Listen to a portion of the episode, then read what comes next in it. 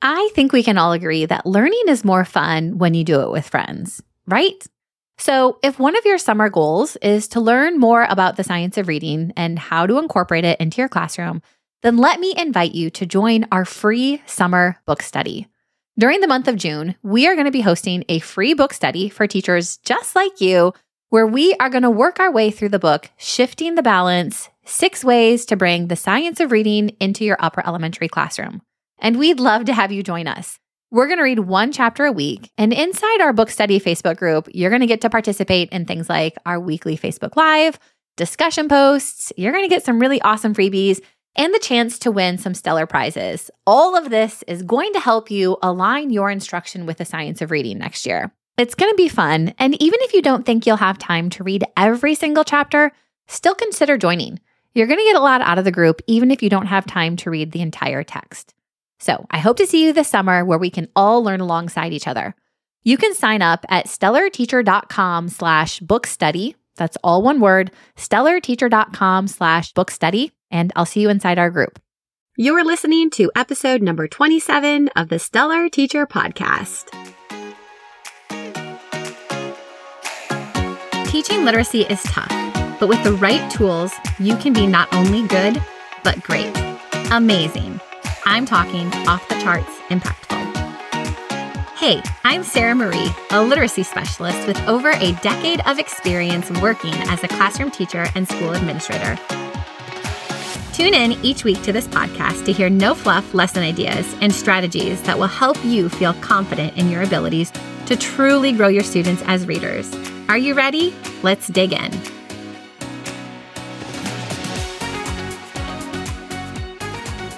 Hey there, friends. Welcome back to another episode of the podcast. You know, I absolutely love spending Monday mornings with you.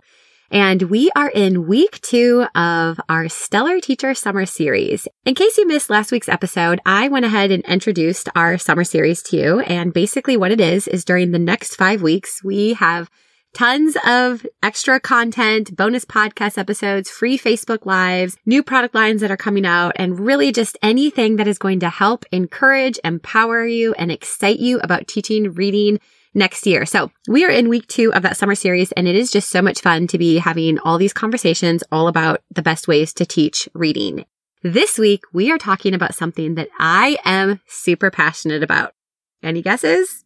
It's scheduling. And I'm sure you're thinking, what? I hate scheduling. And here's the thing. I have always loved trying to figure out a schedule. It's like a puzzle and there's always a perfect solution to it. It's just a matter of what it is. And for my last couple years working in a school, I was actually our school's assistant principal. And there were so many great things about this role. But one of the things that I actually really liked is I got to help come up with our school schedule which means I had sort of uh, the ability to make the decision on who had that very first morning enrichment block or who had, you know, recess at the very end of the day and all of these things. And there are so many different things to consider. And and there's no such thing as the perfect schedule, first of all, but I was determined to make as good of a schedule as I possibly could for every single grade level and every single teacher. And to me, it felt like just such a fun challenge to try to tackle every year. And I love helping teachers come up with really great schedules for their classroom as well. Here's the thing. Coming up with a schedule is hard because the reality of it is, is we always wish we had more time. And so I'm curious if you have ever said anything like, I don't have enough time to teach reading. I know I said those things quite often. Or maybe you have said something like, my literacy block is so short that I cannot seem to squeeze everything in. I have definitely said that as well. And then this one happens very often. Have you ever said, I wish I had more time to read aloud to my kids, but we can barely make it through my lessons as is. I mean, so often we are faced with some legitimate challenges and limitations when it comes to planning out our literacy block. And I think it's pretty safe to say that most of us wished we had more time to teach reading to our students. Here's the problem though. We often think that more time is the answer to the challenges we face when it comes to teaching reading. But on today's episode, I am here to tell you that more time isn't the answer. You can create an effective literacy block no matter how much time you actually have to teach it. Because here's the thing. It is not the amount of time you have to teach reading that makes you an amazing reading teacher.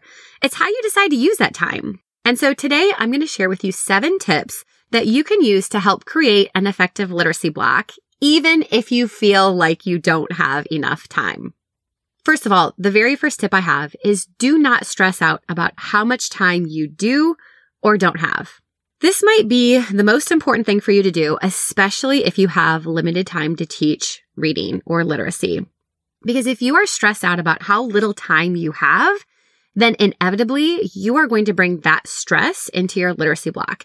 If you are feeling like you don't have enough time, then your lessons are going to be rushed. Your students are going to see your stress.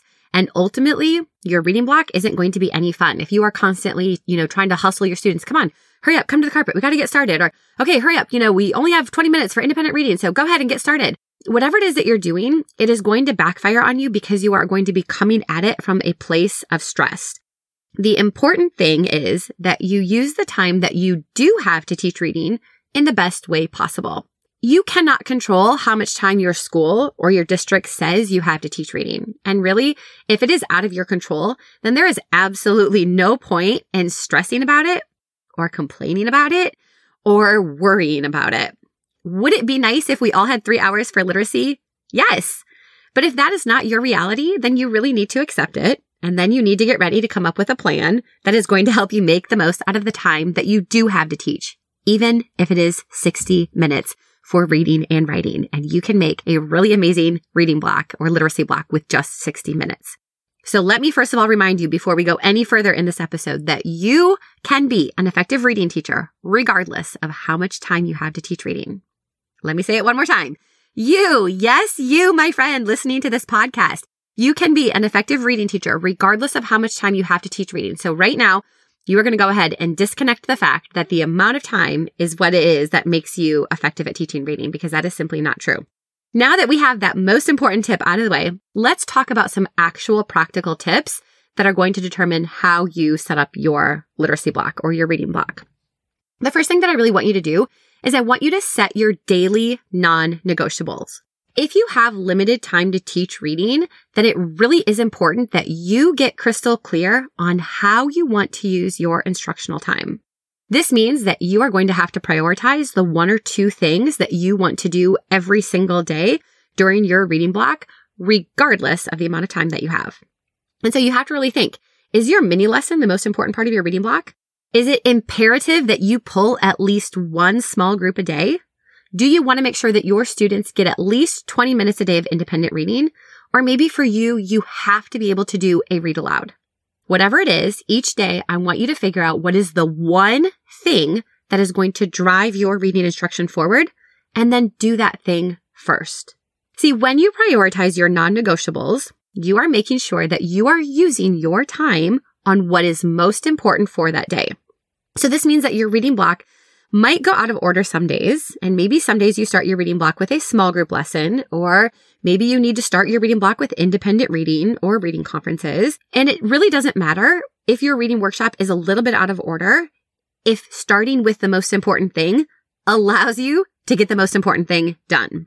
When you approach your reading block from a place of priority, you're going to find that ultimately you're going to avoid wasting time on low impact tasks such as having students copy down their spelling words or having students fill out a reading log. And the time that you do have is going to be spent on big impact tasks like independent reading, mini lessons, small group instruction, whatever it is that you decide is the most important. So tip number one, set your daily non-negotiables and then start with those things first. Now, the other thing that can be really helpful is if you think of your schedule on a weekly level versus the daily level. If you have limited time to teach reading or literacy, say you only have 60 to 70 minutes a day, it really can be helpful for you to think of your instruction on a weekly level in terms of number of minutes instead of a daily level. Reading workshop basically consists of whole group mini lessons, small group instruction and independent reading, and then of course just the very few minutes for closure at the end. So if you think about how much time per week you want to allot to each of these elements, it can be easier for you to find time in your weekly schedule to get enough of those things. So Maybe instead of trying to squeeze in small groups every day, maybe you have two days a week where you focus your whole entire block on pulling small groups. That way you can make sure that you're seeing every student in a small group during the week, but it's just that you have two days where you pull small groups. Or maybe rather than having a daily mini lesson, maybe you pick two days a week and you try to do maybe a little bit heftier mini lessons that maybe go a little more in depth. Or maybe you do two mini lessons, one at the beginning of your reading workshop and one at the end of your reading workshop. I understand that both of these suggestions kind of go against the reading workshop best practices.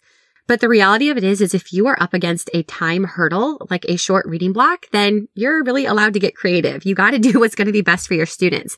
And it really can be helpful if you start to think about your reading instruction on a weekly level because you're going to have more time to play with. And then you can also get a little more creative with how you decide to squeeze in those elements.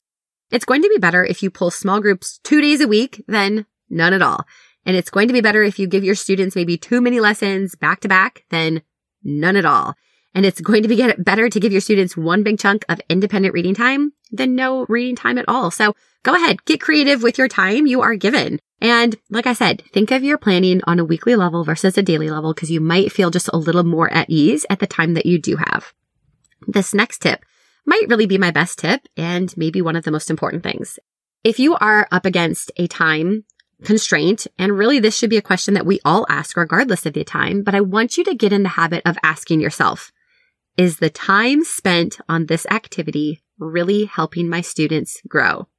Now, let me be honest. This might be a really dangerous question for you to ask yourself. Because if you ask this question and you are really honest with yourself, you might have to start to eliminate a few things from your daily or weekly schedule. But if you have limited time to teach reading to your students, then you need to make sure that every single minute is spent on activities that are actually going to grow them as readers. And here's the truth, you guys. Sometimes we tend to prioritize activities and routines that don't really grow our students as readers. It can be tempting to keep parts of our reading block because they are easy to plan for, or they, because maybe there's things that we've always done them this way. But if you want to be an effective reading teacher, you really have to ask this question for every single thing that goes into your reading lesson plans and every single thing that is on your reading schedule. Let me be fully transparent and honest that once I started asking myself this question, I decided to scratch a lot of things from my reading block. And then once I started asking this question about my entire instructional day, there were a lot of things that I realized, you know what, this is just a time waster. Things that I eventually eliminated from my reading block were things like a daily warm up or spiral review that involved reading passages. We stopped using time correcting independent work or really correcting anything as a whole group.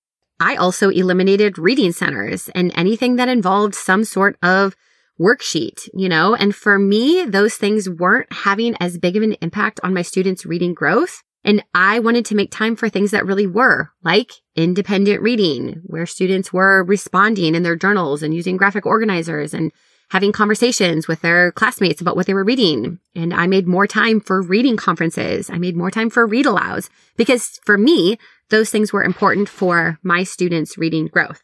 Here's the great news. Even if you ask yourself this dangerous question, you and only you can determine what is really working for your students. Maybe you do have an amazing system for centers and every year your centers are the one thing that you can attribute to your students' reading growth. That definitely was not me, but I was a horrible at keeping things managed and organized. But if your centers are amazing, then by all means, keep doing what it is that is working for you. But the only way that you are going to know what you are doing is actually working is by asking yourself this question. Is the time spent on this activity really helping my students grow? And honestly, this is a question that you might have to ask yourself and spend some time thinking about it because our natural instinct is going to assume that everything we do during the instructional day is helping our students grow, especially if it's something that you have always done. But if you can stop and you can really think about it, eh, are my students growing? Are they falling more in love with reading? Is this helping them? Is this helping all students? Then you're really going to know what you can include and what you can exclude from your reading block.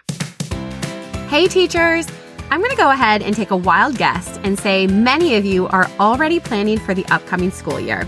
You may be scrolling through Pinterest looking for fresh and fun reading lesson ideas, or maybe you're spending more of your own money on fluffy resources that won't actually pay off. Hashtag teacher life, right? Well, I've been there, and that's why I have a better idea for you. Enter the Stellar Teacher Reading Membership. My membership is a resource library that will totally transform the way you teach reading. With an extensive resource library, planned lessons, coaching support, and an incredible community, you'll never waste time searching for ways to enrich your reading block again. Doors are open July 12th and will only be open for one week. Head to stellarteacher.com slash waitlist for more details. I'll see you on the inside. And hey, until then, get out there and enjoy your summer. The next thing you want to do, especially if you have limited time, is you want to make sure that you nail down your transitions and routines at the start of the school year. If you have limited time to teach reading, then more likely you're going to feel the pressure to jump right in and start teaching content on day one or day two of the school year. You know that I have a limited number of minutes every day to teach reading. I still have the same number of standards to teach. We got to get started. And I know that it can be tempting to skip any sort of launch phase and just get started with the content. But when you skip building your students' independent reading stamina because you have limited time and you feel the pressure to get started pulling small groups, or if you decide that you need to jump right into your mini lessons and you skip teaching your students how to actually turn and talk and effectively ask questions about the text, then you're going to be making things more difficult for you down the road. Whatever your routines may be, or whatever routines are important, if it is checking out books from the library, turning in reading journals, transitioning to the carpet and back, if you do use reading centers, then making sure that students know how to rotate, whatever routines you have, you need to make sure that you take time at the start of the year and you properly set up and teach your students the routines for your literacy block. Personally, I suggest that you take at least the first three weeks of the school year. Yes, that is the first three weeks, every single day of those three weeks, 15 days to set up your reading workshop.